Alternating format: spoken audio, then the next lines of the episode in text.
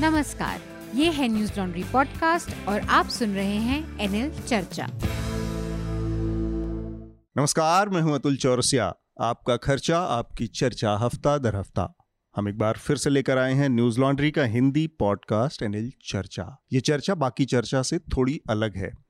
किस मामले में? अभी थोड़ी देर में आपको पता चलने वाला है। आ, क्योंकि बार बार चर्चा के ऊपर ये और बहुत ही वाजिब एक आरोप लगता रहा है कि बहुत कम यहाँ पर जेंडर रिप्रेजेंटेशन होता, महिलाओं की उपस्थिति कम होती है और उसकी कई वजह हैं। कई बार हमने बताया कि बहुत बार लोगों को बुलाते हैं, आखिरी टाइम पे लोग मना कर देते हैं। कई बार ये होता है कि उस विषय पर कोई महिला वॉइस नहीं मिलती तो ये सारी गड़बड़ियाँ, लेकिन वो किसी के ऊपर डालने के बजाय वो प्रॉब्लम हमारे एंड पे भी है। और दूसरा ये चर्चा पहले स्थगित थी लेकिन अब फिर से हमने करने की कोशिश की इसलिए क्योंकि आ, मीडिया रंबल चल रहा है और मीडिया रंबल के बीच से ये चर्चा आपके पास पहुँच रही है। तो जो मैंने कहा कि आपको बहुत आश्चर्य होगा वो इसलिए आश्चर्य होगा कि अब मैं अपने जो पैनल है उसका परिचय आपको देने जा रहा हूँ। मैं नहीं दूँगा लोग खुद ही अपने बारे में बताएँगे तब आपको लगेगा कि हमने इस चर्चा को कैसे विशेष बनाया है।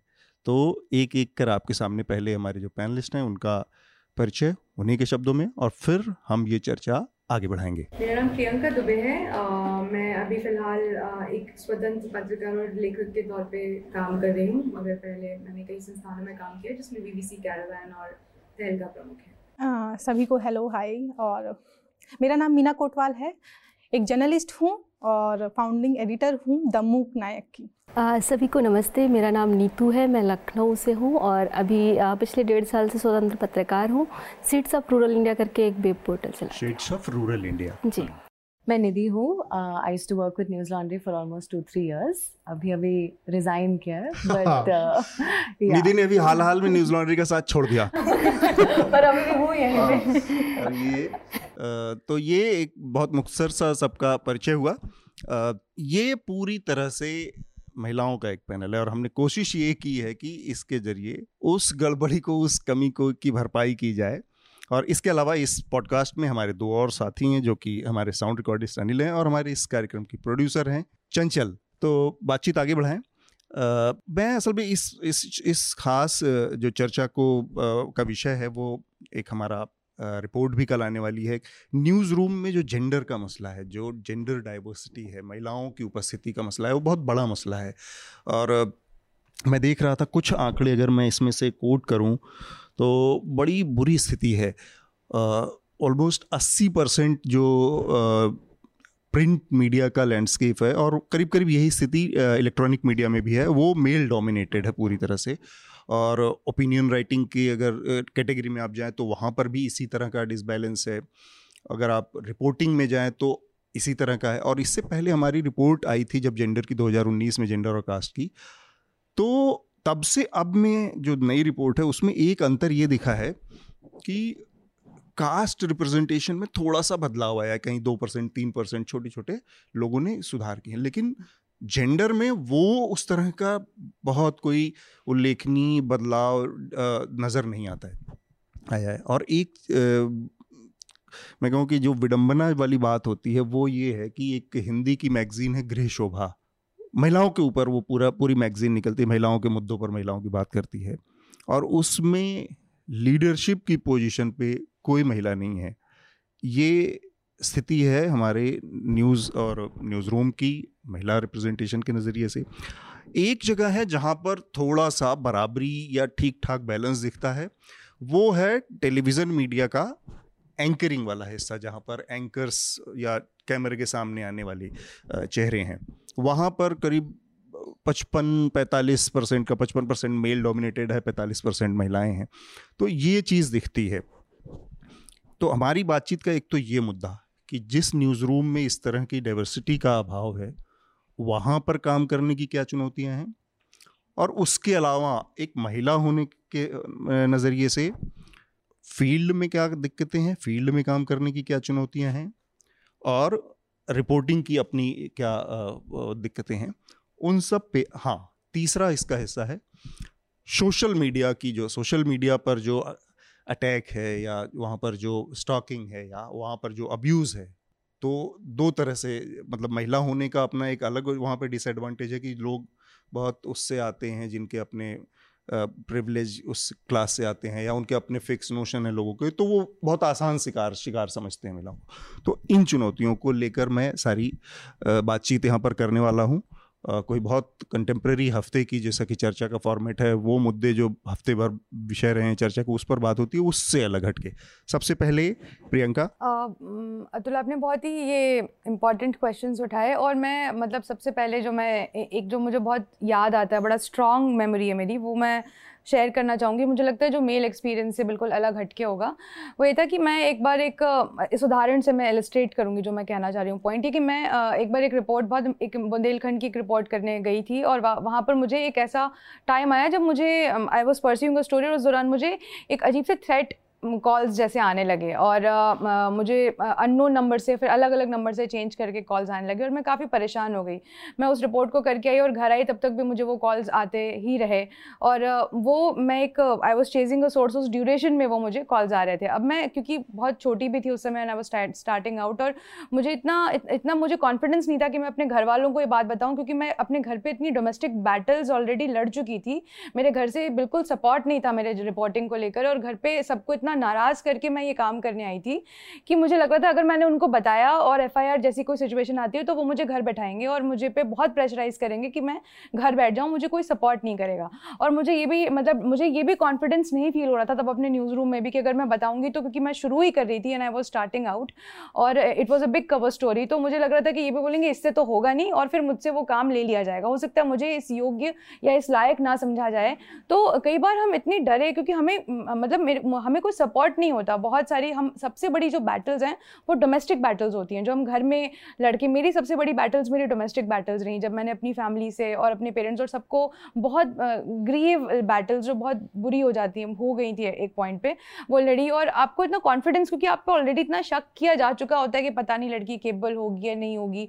तो आप ऑफ़िस में भी इतना कई बार अब जाके बहुत very late in my career मुझे ऐसे जब मैं इतना प्रूव कर चुकी थी तो उतने सेफ़ स्पेसेस अब तो मिल नहीं थे, क्योंकि वो ऑलरेडी एक प्रूव आपका ट्राजेक्टरी प्रूव प्रूवन है। मगर जब आपको सबसे ज़्यादा ज़रूरत होती है, जब आप शुरू कर रहे होते हो तो आपको इतना डर लगता है कि आप किसी से बता नहीं पाते कि यार मुझे ऐसे कॉल्स आ रहे हैं, मुझे डर लग रहा है। और तब मुझे उस दौरान है, वो बना वो रिपोर्टिंग तो जब मैं भोपाल में गाड़ी से चलाती थी तो मुझे कई बार ऐसा लगा somebody is chasing me constantly to my home और फिर भी मतलब मैं ये बता, जो शेयर करना चाह रही हूँ, वो ये कि मैं इस ट्रामा से कम से कम डेढ़ महीने तक गुजरती रही बट मैं मैं ये करेज नहीं इकट्ठा कर पाई कि मैं किसी से शेयर करूँ ये बात। तो ये चीज़ चेंज होनी चाहिए। हमें एक सेफ़ स्पेस देना होगा घर में भी और ऑफ़िस में भी जहाँ पर लोग कॉन्फिडेंट फील करें कि वो कि अगर वो कोई ऐसी चीज़ बताते हैं तो उनको सपोर्ट किया जाएगा उनको क्वेश्चन नहीं किया जाएगा उनके क्रेडेंशियल्स को कि तुम्हारी कैपेसिटी में डाउट है। नीतू यहाँ पर प्रियंका है मीना है या फिर निधि हैं इन लोगों को थोड़ा थोड़ा एक किस्म की इम्यूनिटी भी है कि आप एक इंटरनेशनल ऑर्गेनाइजेशन में काम कर रहे हैं या फिर आप दिल्ली में काम कर रहे हैं उसकी एक इम्यूनिटी एक सुविधा होती है या फिर आप लखनऊ में काम कर रही हैं, रूरल रिपोर्टिंग कर रही हैं। बड़ा मुश्किल है, रूरल रिपोर्टिंग कई मायनों में देखा जाए यहाँ से जैसा कि अभी थोड़ी देर पहले बात कर रही थी प्रियंका कि यहाँ से आप सत्तर, अस्सी, नब्बे किलोमीटर बाहर निकल जाइए इस दिल्ली की चौहद्दी से। फिर आपको समझ में आता है कि भारत कैसे लोगों से बिहेव करता है, वो अपनी महिलाओं से कैसे बिहेव करता है, वो अपने बुज़ुर्गों से कैसे बिहेव करता है, वो अपने बच्चों से कैसे बिहेव करता है, वो अपने दूसरे रिलीजियस कम्युनिटीज़ के साथ कैसे बिहेव करता है। आप अगर अपना अनुभव बता पाएँ कहाँ से शुरू किया आपने और क्यों फिर आपको लगा अपना ये शेड्स ऑफ़ रूरल इंडिया बनाने की ज़रूरत महसूस हुई? आ, सर एक चीज़ तो मैं ये कहना चाहूँगी कि जब छोटे शहरों की बात करते हैं और गाँव की बात करते हैं तब हमारी चुनौतियाँ कई गुना ज़्यादा बढ़ जाती हैं महिला होने के नाते भी।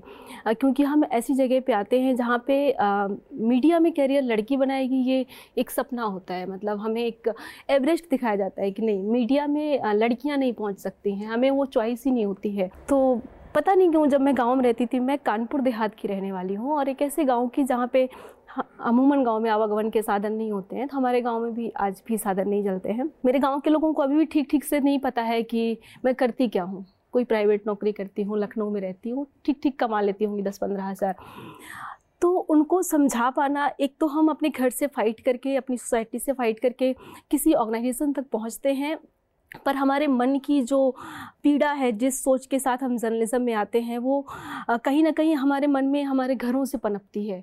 और हम जब आगे तक आ पाते हैं एक टाइम के बाद हमें लगता है कि अगर हमने इतना फाइट की है और हम यहाँ पे पहुँचे इसलिए पहुँचे क्योंकि हम उनकी आवाज़ उठा पाएँगे जो मैंने फेस किया है पर एक टाइम के बाद हमें वो मौके ही नहीं दिए जाते। हमारे मौके वो छीन लिए जाते हैं। तो हमारे अंदर की जो पीड़ा है वो फिर धीरे धीरे दर्द होता है फिर वो हम कह सकते हैं कि ज्वाला में तब्दील हो जाता है, हमें बुरा लगता है। फिर हमें लगता है कि क्यों ना हम कुछ करते हैं, अपना करते हैं। पर मुश्किल होता है कि एक तो आपने एक ऐसा फ़ील्ड चुना है जो आपकी फैमिली को या आपकी सोसाइटी को स्वीकार नहीं है और दूसरा, आप एक ऑर्गेनाइजेशन के साथ भी फाइट कर रहे होते हैं कि आपके मुद्दों को आप जिनके लिए आपने ये पढ़ाई की है, जिनके लिए अपनी करियर बनाना उनको आप नहीं रख पा रहे हैं। और आपको डेली डेस्क पे बैठ के वही एक स्टोरी करनी है, दो स्टोरी में जो टारगेट दिया जाता है। तो फिर वो एक पीड़ा रही मन में कहीं ना कहीं। तो मुझे लगता है शायद शेड्स ऑफ़ रूरल इंडिया की शुरुआत इसी सोच के साथ हुई कि क्यों ना हम हम महिलाओं की आवाज़ को उनके नज़रिए से उठाने की कोशिश करें। हम महिलाओं को मौका दें कि मतलब अगर आप पीड़ित हैं अगर आप महिला हैं तो आप अपनी बात कहें। ना कि हम एक मीडिया ऑर्गेनाइजेशन की तरफ़ से आते हैं और कहते हैं कि हमें एक रिपोर्ट फ़ाइल करनी है शाम को डिलीवर करनी है। तो आप फटाफट बताइए फटाफट लिखते हैं फटाफट डिलीवर करते हैं। तो जो। गंभीर मुद्दे हैं वो फटाफट नहीं हो सकते हैं उसमें वक्त लगता है और हमें ऑर्गेनाइजेशन इतना वक्त नहीं देते हैं। ठीक बात। मैं या फिर मेरे जैसे वो तमाम लोग इतनी लेयर्ड चुनौतियों को लिहाज से अगर देखें तो वो महसूस भी नहीं कर सकते या उसकी ग्रेविटी का अंदाज़ा नहीं लगा सकते इन दो लोगों की बातचीत में। घर से एक चुनौती रहती है कि वहाँ पर रिस्ट्रिक्शन है। उनसे लड़के निकलना है। न्यूज़ रूम में आप जा रहे हैं, वहाँ पर कंडीसिव बहुत हेल्पफुल माहौल नहीं है। फ़ील्ड में आप जा जा रहे, जहाँ जा रहे हैं, वहाँ पर एकदम से अलग। निधि, आपने बहुत एक्सटेंसिवली कवर किया इस बीच में। यूपी खासकर कवर किया आपने। जेंडर से जुड़े तमाम मुद्दों को कवर किया। आप अपना एक्सपीरियंस अगर बता पाएँ कि बतौर महिला होने के नाते या वुमेन रिपोर्टर होने के नाते वो दिक्कतें जो अगर कोई पुरुष रहता तो शायद उसके लिए आसान हो जाती या फिर इसका उल्टा भी कर सकते हैं कि कुछ चीज़ें उसकी वजह से आसान भी हो गई हों। I think specially in reporting sexual violence जो मैंने ज़्यादा किया है अभी न्यूज़ लॉन्ड्री में the biggest challenge has been not to report on an incident of rape जो most at least now digital organizations saying that okay go and cover the incident it is the follow up that i struggle with you know even हमारे news laundry में we've had a lot of conversations की ठीक है Hathras nothing has changed in six months तो फिर से हम वही रिपोर्ट क्यों लिखेंगे so the biggest challenge for me has to has been to continue reporting on it because the story is not over एक एक्स्ट्रॉर्डनरी एक्ट ऑफ वायलेंस हो गया पर जो जस्टिस सिस्टम में जो वायलेंस है the delays what happens when the family has to deal with it and the women in the family. Jaise, for example, in Hathras case, this whole incident has happened in front of her three young nieces who are now growing up around 40 CRPF men looking down at them every every moment of the day. Eight CCTV cameras looking at them. They can't go to school. They can't play with the other kids in the village. So there is an effect that this also has on the family. And a lot of times, I have genuinely felt that a lot of times in rape case happens, the biggest, it's very dark, but I felt like sometimes if the victim actually passes away, she doesn't then have to, you know, deal with all of this. You can see the father's narrative changing, you see the brother's narrative changing, you see how the society looks at you after that. People are worried about you getting married. So sometimes I've often felt that maybe, you know, if she passes away, at least that rest of the judicial delay ka pain hai, jo, you know, ultimately what what would justice mean? Like if if you talk to the father of the Hathras uh, family, every time I go there, he asks me, "How long did it take for Nirbhaya to get justice?" And then his question is, even if the court tomorrow says that okay, my daughter was raped, if my neighbors don't believe it, what is the point? How do I continue living in this situation? And I have found the biggest challenge to be that when rape happens, yes, we go talk to the mother but after that it's always the male members who then have this narrative ki yahi ho gaya.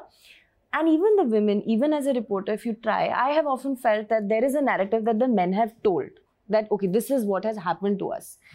It's so difficult to get a mother or a sister or a sister-in-law to actually think about what is it they feel so that conversation i have always uh, found a challenge and to find even physical space for that conversation and a lot of times if it's say happening in a rural area hamare urban spaces may yes you can go into this room go into that room but yeah. most of the time you're sitting in the courtyard and having a conversation so in that situation i find it quite challenging to actually find a moment with women mm. to have that conversation even legally the justice system also is very male dominant. Yeah. so you end up talking to male lawyers all ये जो कहा जाता है ना कि सजा जो होती है कोर्ट से वो उतनी टायरिंग नहीं होती। प्रोसेस आपको असली हाँ। सजा है। उस प्रोसेस में जब आप जाते हैं और वो आपको इतना थकाती है इतना झिलाती है इतना परेशान करती है वो उससे बड़ी सजा बन जाती है लोगों के लिए।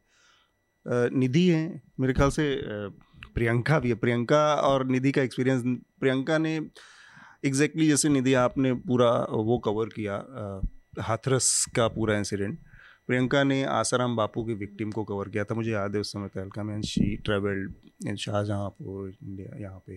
And she did fantastic interview with her family first time it comes out तो वो एक्सपीरियंसेस uh, मतलब इस तरह के हैं और बड़ी अ, एक और चुनौती है. मुझे लगता है कि ये एडवांटेज uh, जो इस मामलों में ये है रेप से जुड़े मसलों में कि जब अ, एक लड़की या वुमेन रिपोर्टर उसको अप्रोच करती है तो वो उसकी सेंसिटिविटी अलग होती है, उसके चांसेस एक्चुअल स्टोरी तक पहुँचने के ज़्यादा रहते हैं।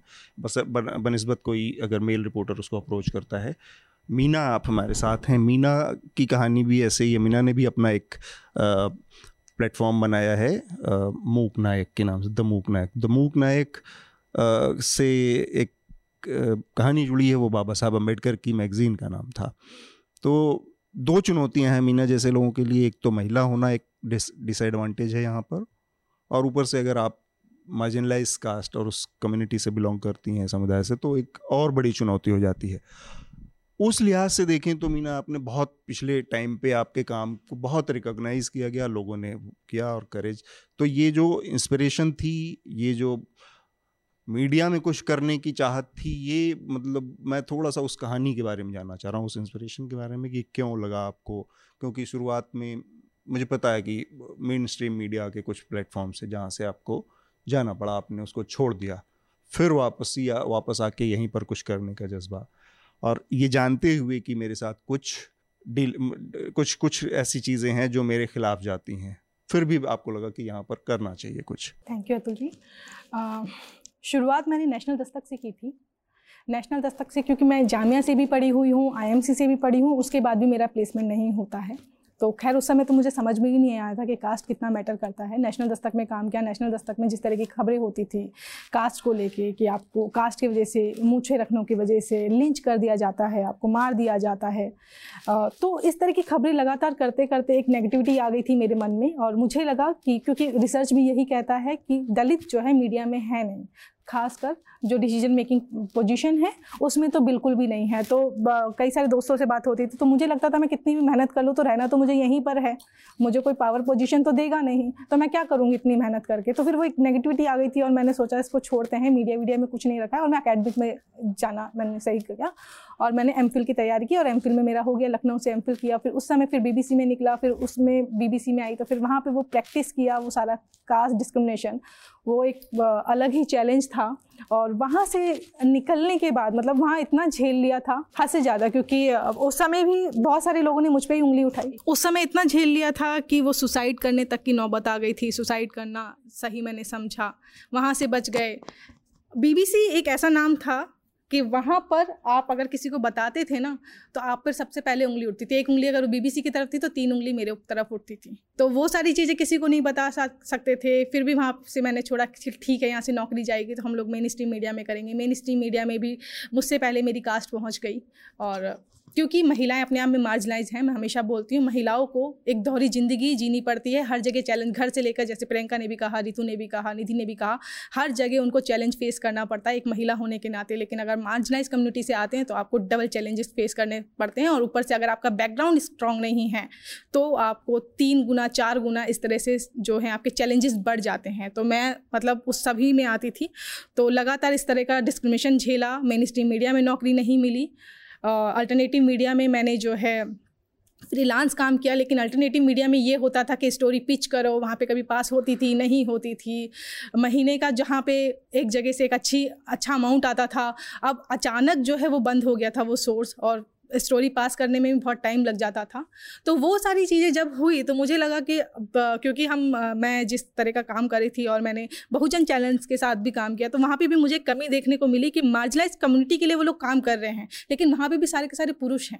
क्यों ऐसा हो रहा है कि वहाँ पर भी जो है पुरुष ही बात करें और बहुत ही हैरान करने वाली बात है कि हमेशा से हम लोग देखते हैं कि जिस पीड़ित की बात होती है, जो मार्जिलाइज है, उसकी बात होती है तो उसके अपोजिट वाला बात करता है। महिलाओं की बात होती है तो पुरुष बात करता है। जैसे कि आपने गृह शोभा का भी हमें अभी एग्ज़ाम्पल दिया। चाहे वो अगर यहाँ पे इस समय तो भी मुस्लिम भी जो मार्जिलाइज है, उसकी बात कर रहे हैं तो क्यों एक हिंदू संगठन है या हिंदू लोग जो हैं बात कर रहे हैं, वो क्यों बात कर रहे हैं? महिला की बात है तो पुरुष क्यों कर रहा है? दलित की बात क्यों है, जो सवर्णा कर रहा है? तो ये सारी चीज़ें बड़ी देखने को मिली और मुझे लगा फिर क्यों अब मैं इतनी मेहनत कर ही रही हूँ, मुझे प्रूफ भी करना है, क्योंकि मेरे पास उंगली इतनी उठ गई थी कि जो है ये विक्टिम कार्ड खेल रही है, महिला कार्ड खेल रही है, पता नहीं कौन कौन से कार्ड जो है गालियाँ देने लगे, बहुत सारी चीज़ें होने लगी। तो मुझे प्रूफ भी करना था अपने आप को कि मुझे प्रूफ करना है, बहुत सारी चीज़ें हो गई। तो वो एक गुस्से में मैंने शुरू किया था, मूक नायक, और 1920 में आपने भी कहा कि डॉक्टर अंबेडकर ने शुरू किया था उस समय भी वो जो मीडिया था, लगभग सौ साल से पहले का मीडिया जो था, उस समय भी वो मार्जिलाइज कम्युनिटी को उस तरह से जो है रिप्रेजेंट नहीं कर रहा था, उस तरह के मुद्दे नहीं उठा रहा था। तो मुझे लगा, अभी भी क्या बदला? तो वो मूक नायक इसीलिए शुरू किया गया और मूक नायक में आज जो है, इसी तरह की खबरें होती हैं। महिलाओं से जुड़ी, दलितों से जुड़ी, आदिवासियों से जुड़ी तो इस तरह की खबरें हम लोग लगातार करते रहते हैं। ठीक बात। दो तीन चीज़ें और इस पर मैं चाहूँगा कि सवाल एक ही होगा, लेकिन सबके ओपिनियन मैं संक्षेप में चाहूँगा। निधि, प्रियंका, नीतू, आप लोग भी। कि लीडरशिप की पोजीशन पे महिलाओं के आने से किस तरह के बदलाव की उम्मीद आप लोग देखते हैं? इसके अलावा पे के लेवल पे ये कहा जाता है कि महिलाओं के साथ डिस्क्रिमिनेशन होता है मिनिस्ट्री में। ये एक चीज़ है। और दूसरा, खतरे के लिहाज से हो तो इन जनरल इंडिया में स्थितियाँ उस तरह से बिगड़ी हैं। अलग अलग इंडेक्स में भी दिख रहा है कि जर्नलिज्म सेफ़ जॉब नहीं है। किसी के लिए भी नहीं है।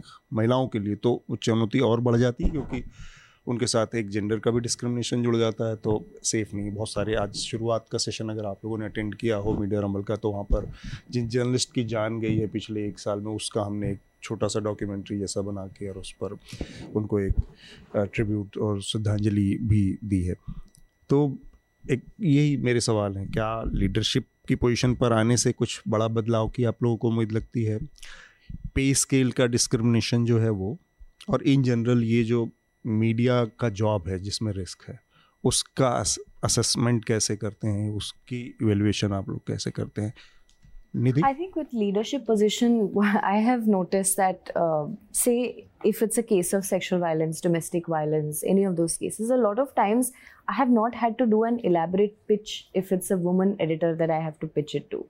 Because there is an understanding of why this is important a lot of times I've had to make an elaborate pitch as to why this story is important as compared to the 10 other rapes that have happened in the last three weeks or four weeks to do this story. What is different? I have not had that sort of challenge while pitching it to a woman editor because there seems to be an understanding of why the story is important. So I do feel like unless and it, it's the same with follow-ups right? It's the same like why it's important to keep revisiting the story.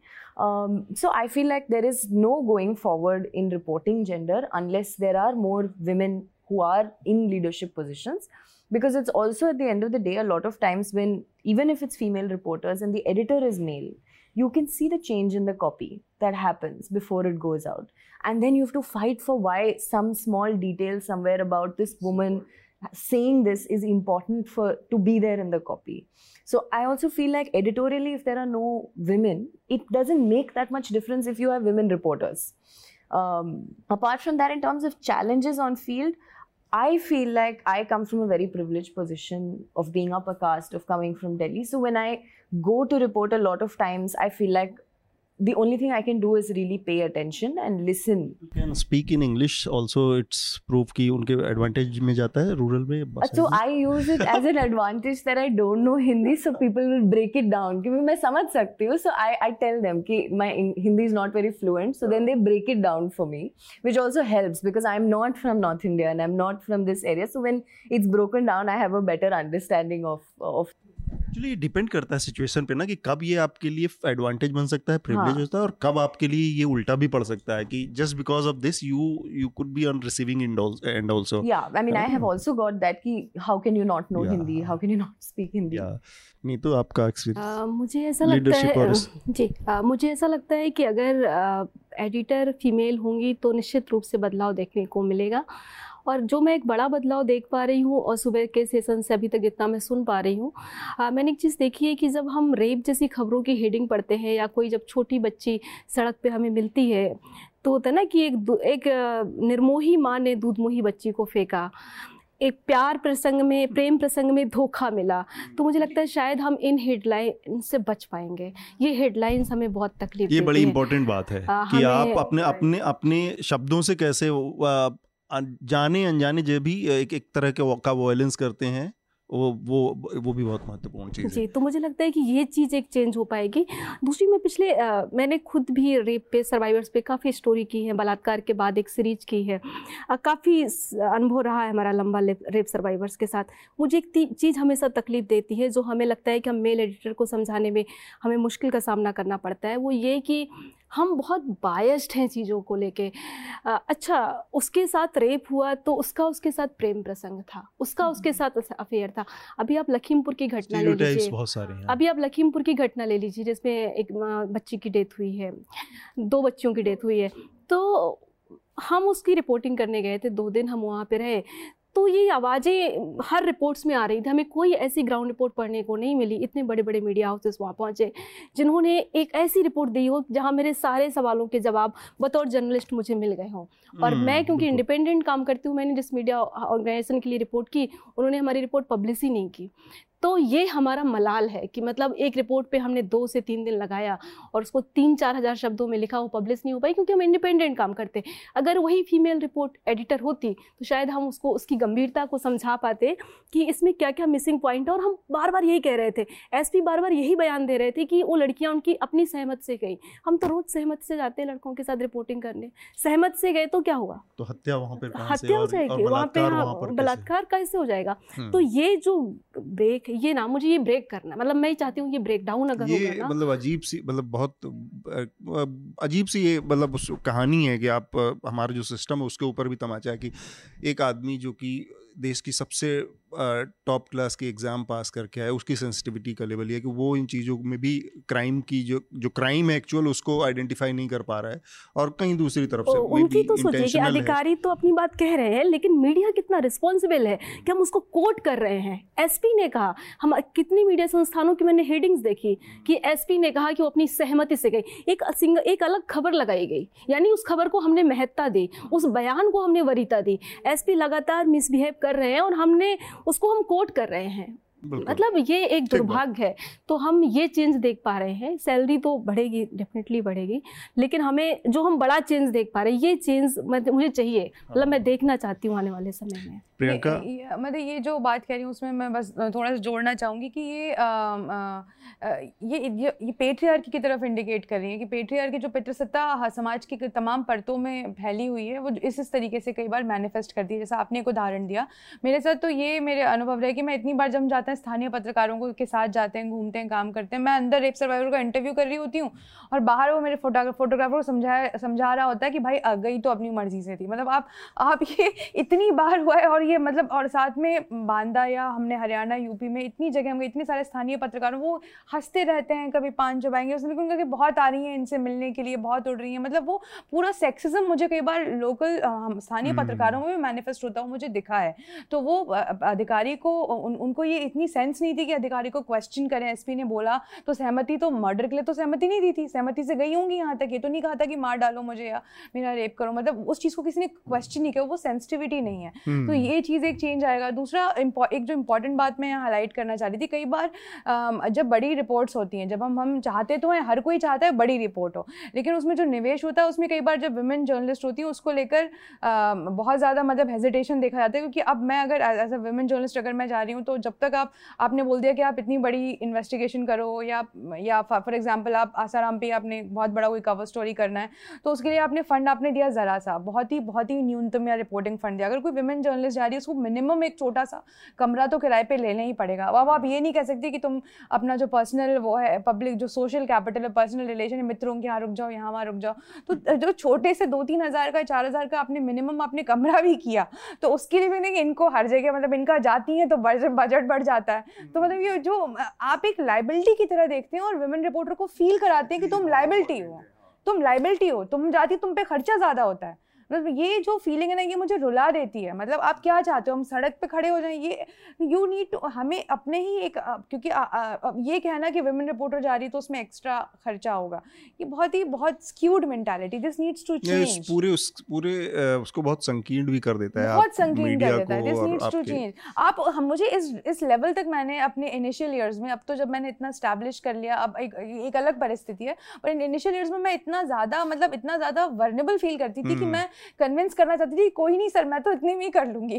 मैं इतना भी कर लूँगी। मुझे जाने दो मुझे report करनी है। मतलब ये कितनी बुरी बात है। आप उसकी सेफ्टी को कॉम्प्रोमाइज कर रहे हो। उसको कुछ हो जाए वो मर वर जाए कुछ मतलब यू आर आप जस्ट आप एक आप फील कराते हो कि तुम लाइबिलिटी हो।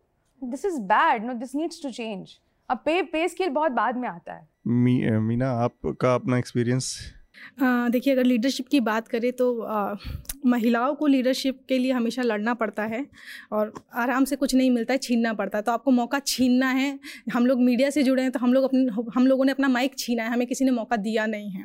और दूसरा, अगर आप मार्जिलाइज हैं तो मार्जिलाइज तो आपको बिल्कुल नहीं मिलेंगे। और अगर आप डाइवर्सिटी की बात करते हैं तो डाइवर्सिटी हम लोग देखते हैं कि अच्छा ठीक है, पुरुष है तो महिलाओं को रख ले, लेकिन महिलाओं में भी कौन सी महिलाएँ हैं?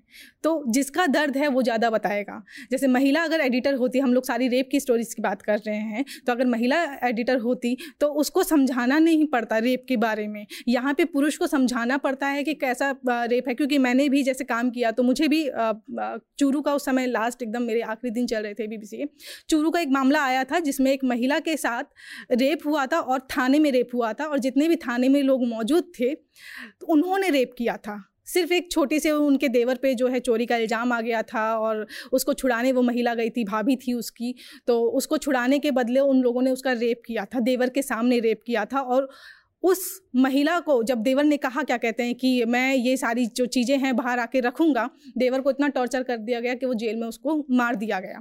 महिला बाहर ना बोले तो उसके नखून हाथ पैर के नखून निकाल दिए गए आँखों में मिर्ची डाली गई। ये मामला कहीं नहीं रिपोर्ट हुआ था मैं उसको करना चाह रही थी लेकिन भेजा नहीं गया।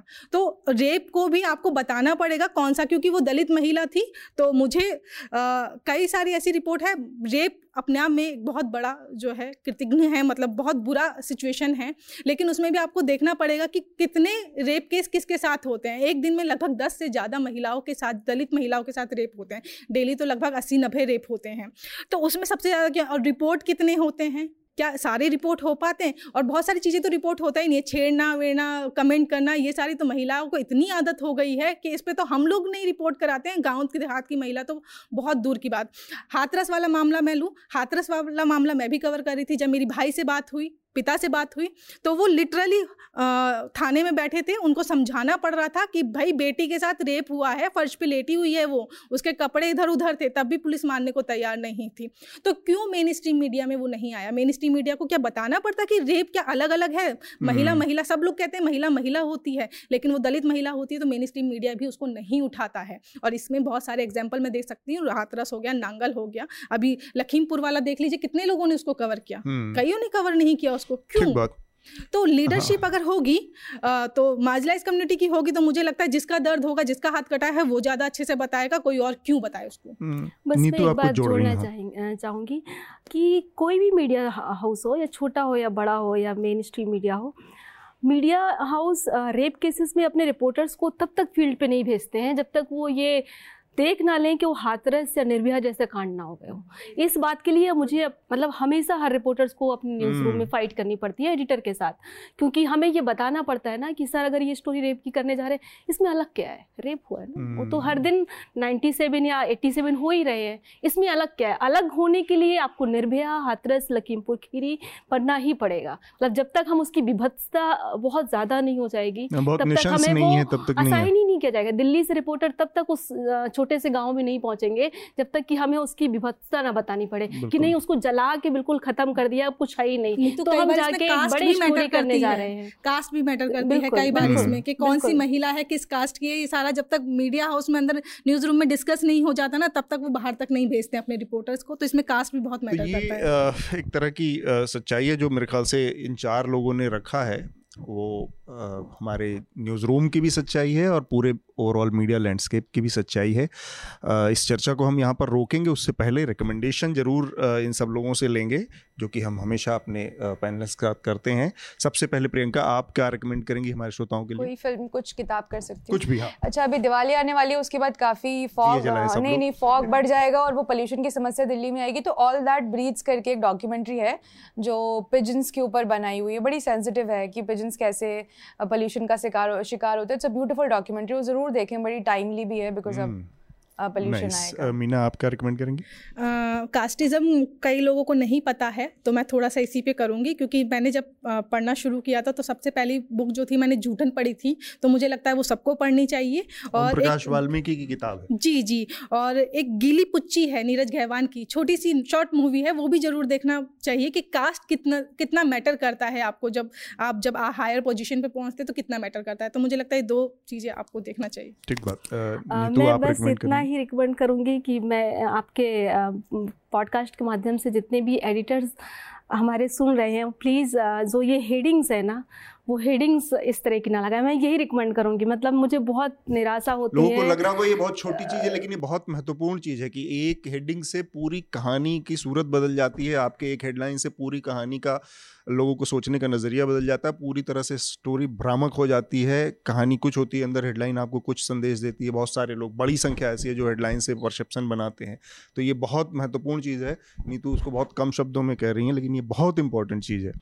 निधि आपका रिकमेंडेशन मैंने एक्चुअली रिसेंटली एक फ़िल्म देखी थी सिया बोल के it was release in cinema but it was release in mainstream theatre but it's a film where they've actually combined the story of Hathras and Unnao and it's very difficult to watch ऐसा नहीं है कि कुछ बड़ा climax है end में. It's the story is the process of watching and how difficult it is to watch it the story of a rape uh, survivor and how what happens to her and her family. So i also just wanted to add a small thing. We spoke about you know a lot of difficult challenges. One thing i have felt i have only been in the profession 3 4 years now.